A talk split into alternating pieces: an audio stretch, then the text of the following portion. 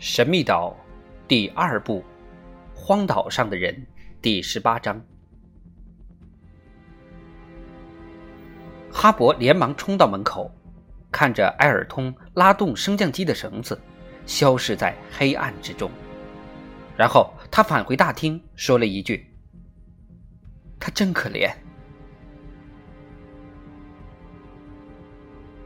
不要紧，他会回来的。史密斯说：“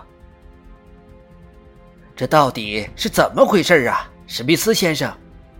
彭克罗夫大声叫嚷道：“我真的给他弄糊涂了，瓶子不是埃尔通扔的，那又会是谁扔的呢？这事儿真的是挺蹊跷的。瓶子肯定是他扔的，只是他现在头脑不清，记忆模糊了。”那不说。没错，他已经意识不到自己到底干了些什么事儿了。哈勃赞同地说：“朋友们，史密斯立即说道，现在我明白埃尔通为什么能够确切地指出塔博岛的位置了。原来他被抛弃在岛上之前，曾经发生了那么多的事情，使他深深地印在了脑海之中。不过。”如果他写字条时还没变成野人，如果字条是他在七八年前扔到海里去的，那么为什么字条仍然完好无损呢？水手问。这证明埃尔通只是最近一段时间才智力衰退的，只是他自己并不这么认为罢了。史密斯说：“大概是这样。”不然就没法解释这种情况了，水手说。确实难以解释。工程师好像不想继续谈论这事儿似的，接着说道：“他真的说的是实情吗？”水手又问。他所说的故事应该是真实的，记者说。我记得当时各大报章都报道了格里纳勋爵乘游艇远航及远航的结果。埃尔通是说了实话，这一点不必怀疑。彭克罗夫工程师指出，事实对他来说是相当残酷的。一个人能这么认罪，那他是不会说假话的。第二天，十二月二十一号，居民们走到海滩，爬上高地，但在高地并没有看见埃尔通。后者昨晚回到处兰自己的木屋，大家觉得还是先别去打扰他的好，让他自己去考虑好了。于是哈勃、水手和纳布又像平日一样干起了自己的活，而史密斯和斯皮莱则在壁炉干着同样的活。二人边干活边聊着这件蹊跷事，但总也弄不明白。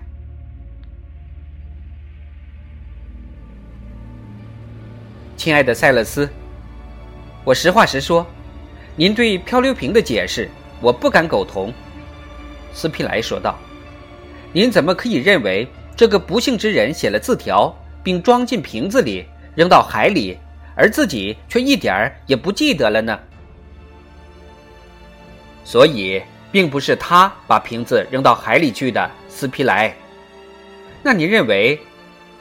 我什么也不认为。”我什么也不知道，史密斯打断对方说：“我只能把这件事归到至今尚无法解释的那些事情中去。”说实在的，史密斯先生，斯皮莱说：“发生的所有事情都不可思议。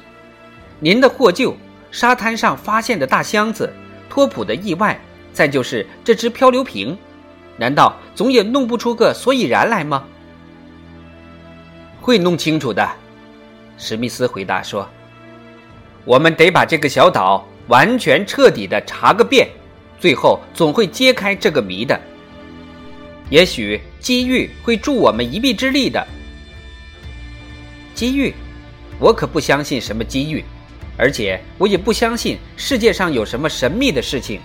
所有这些发生过的怪事都必然有其原因的，我们会找出原因来的。”在此之前，我仍旧一如既往的边工作边观察。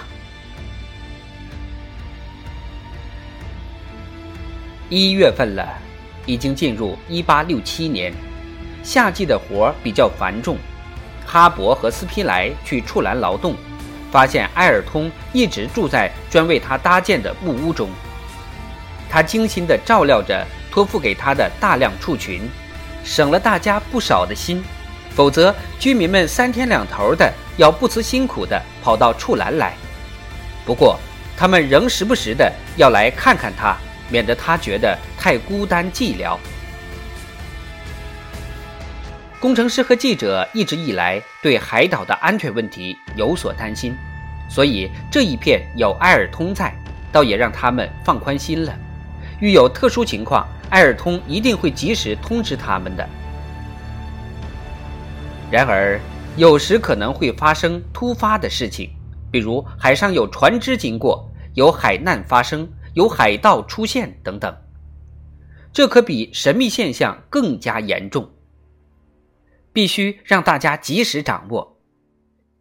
因此，史密斯在考虑如何让处兰与花岗岩宫两地随时保持联系的问题。一月十号，工程师把自己的想法告诉了大家，说是想要安装一台电报机，用电的吗？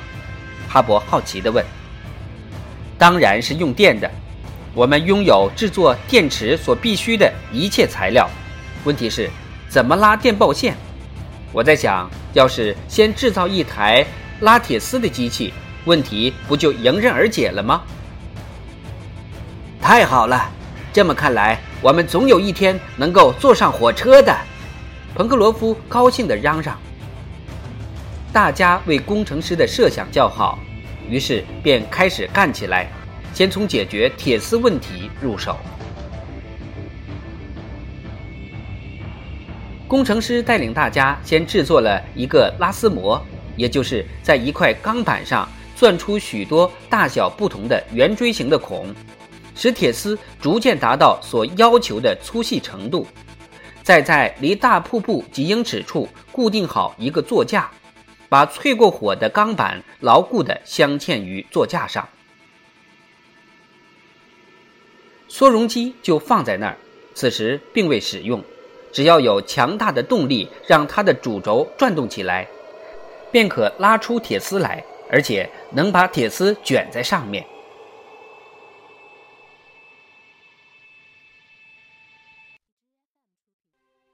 经过试制，他们终于拉出了铁丝。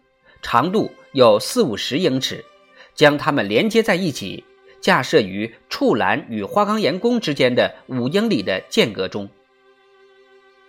拉丝机安装好之后，工程师让其他人去制作铁丝，而他自己则考虑制作电池。眼下需要的是一种直流电池，现代电池通常由碳晶棒、锌和铜组成。花岗岩工没有铜，工程师在岛上寻找过，但均告无功而返。碳晶就是煤脱氢后的蒸馏器里留下来的坚硬的石墨，完全可以自己制造，只是得要专门设备，挺麻烦的。至于锌，在残骸角拾到的那两只箱子的外包皮衬底就是锌，正可派上用场。工程师经过思考，决定制作一种非常简单的电池，只用锌作为原料，与法国物理学家贝克雷尔在1820年所发明的电池相仿。其他材料，比如硝酸和甲碱，手头就有，利用硝酸和甲碱相互作用产生效果，就可以制作电池了。具体方法是制作一些玻璃瓶，装上硝酸。把瓶口塞紧，用一根玻璃管穿过瓶塞，伸到瓶内。管子下端连接着用布包好的粘土，后者需浸在硝酸里。从管子上端倒入一种甲碱溶液，这是工程师事先从焚烧各种植物中所获得的。硝酸和甲碱通过粘土便会起作用，然后工程师拿两片芯片，一片放入硝酸中，另一片放到甲碱液里，两片芯片用一根金属丝连接起来，便立即产生一股电流，从瓶内的芯片传至管内的芯片，这样一来，管内芯片变成了电池的阳极。瓶内的芯片则成为阴极，每个电瓶产生同样的电流，把它们集中起来就足够供应发电报之需了。就是工程师制作巧妙而简便的仪器，使花岗岩工和处栏之间有了电报往来。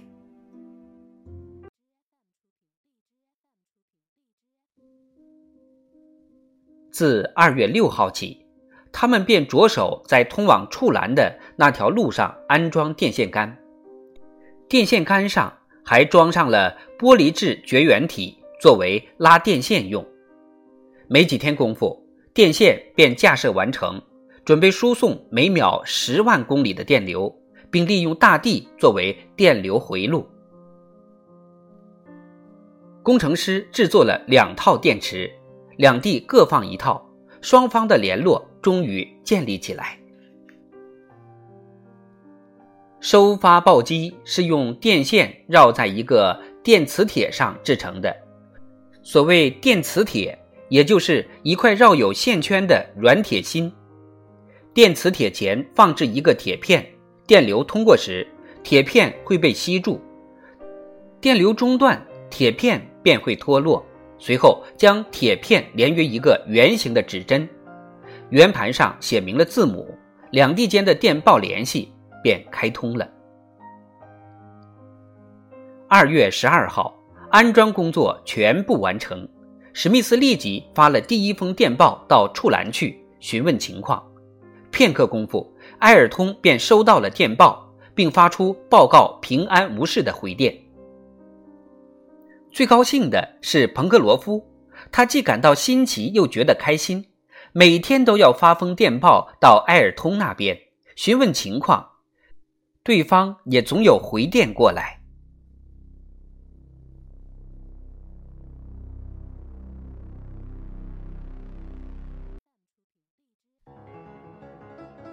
这种通讯方法有两大好处：一，可以知道埃尔通是否在处栏里。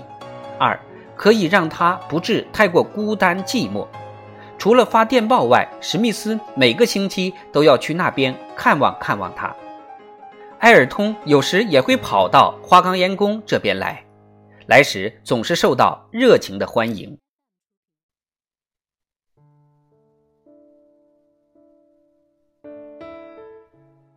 这段日子，大家平静而愉快地生活着，劳动着。他们的物资资源很丰富，尤其是粮食和蔬菜增多了不少。从塔波岛带回来的种子也全都种下地，长势很好。眺望港呈现出一片兴旺的景象。第四次麦收又是一个大丰收，量之大已无法计量，估计的四千亿颗也用不着去较真儿了。水手是个认真的人。想数个确实，心里踏实。但工程师告诉他，即使他一分钟能数三百粒，一小时才九千粒，那得花上五千五百年左右的时间才能数得完。水手一听，还是作罢了。天气非常晴和，只是白天气温较高，但晚上海风习习，暑气散尽。倒也凉爽。另外，家禽大量繁殖，猪产崽，驴下崽。纳布和彭克罗夫忙得不亦乐乎。哈勃和斯皮莱赶着驴车往花岗岩宫拉煤、拉木柴，还拉工程师所需要的矿石。与此同时，哈勃和斯皮莱还冷静而勇敢地捕猎《美洲豹》。不久，花岗岩宫内便有了二十多张漂亮的豹皮装饰在墙上。有几次，工程师也参加了对岛上尚未踏勘的地区的探险活动。他在这浩瀚的密林中，神情专注地仔细观察，寻找除了动物足迹以外的其他踪迹，但总也没有什么进展。托普和鱼普也随行左右，他们也没有嗅到什么异常状况。不过，托普仍不止一次地在那口井边狂吠不止。工程师下井查看过，但也未发现异常。在勘察途中，斯皮莱和哈勃利用箱子里发现的相机，拍了不少岛上的美丽风景，比如在眺望岗上拍摄的林肯岛全景，岩石丛中的慈悲河口，圆形山丘下的触栏，地势奇特的爪角等等。另外，他们还给大家都拍了照。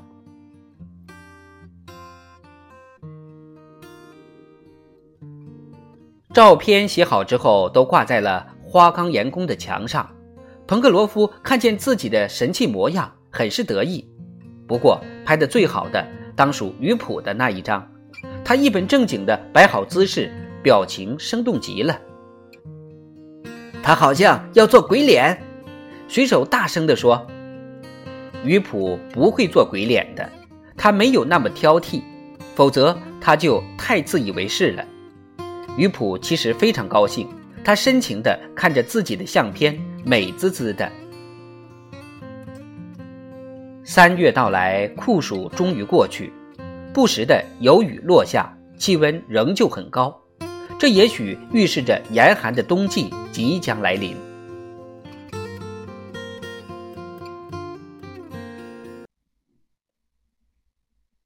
有一天，天突降大雪。